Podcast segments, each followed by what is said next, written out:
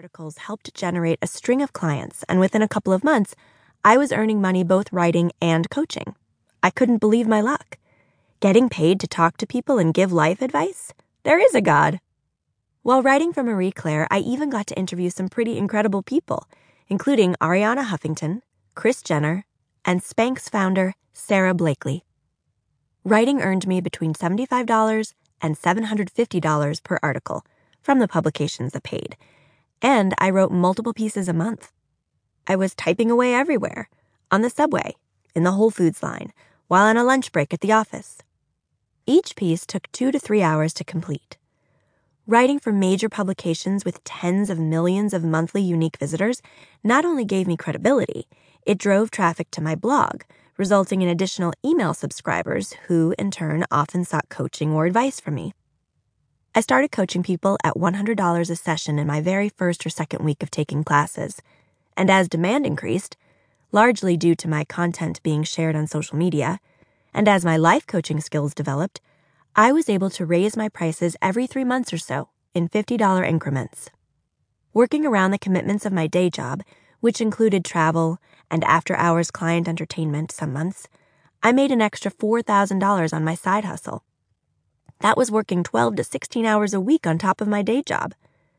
According to Nielsen, the average 35 to 49 year old American watches more than 33 hours of television a week. You do the math. What could you do with those extra hours each week? Think about that for a second.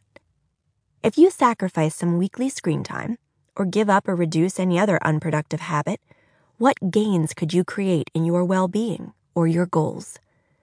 What could an extra income from hustling in those hours do for your life? I could not recommend side hustling more highly.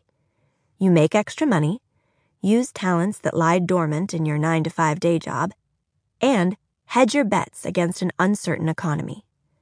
Starting a business while employed also allows you to determine proof of concept more safely by providing for a test run that indicates your side hustle's viability. This means you can prove that your product or service is wanted in the world before you dedicate your full time focus towards it. But it's not always a breeze. You will need a combination of creative thinking and hard work to attract your first clients and build your brand. Add on to that the need to manage cash flow, handle various administrative tasks, including outsourcing as appropriate, and look for ways to make these more efficient so your hustle can scale. You need to be committed for this. You will have to forego that Game of Thrones binge session you planned, and you will often be first to leave the bar.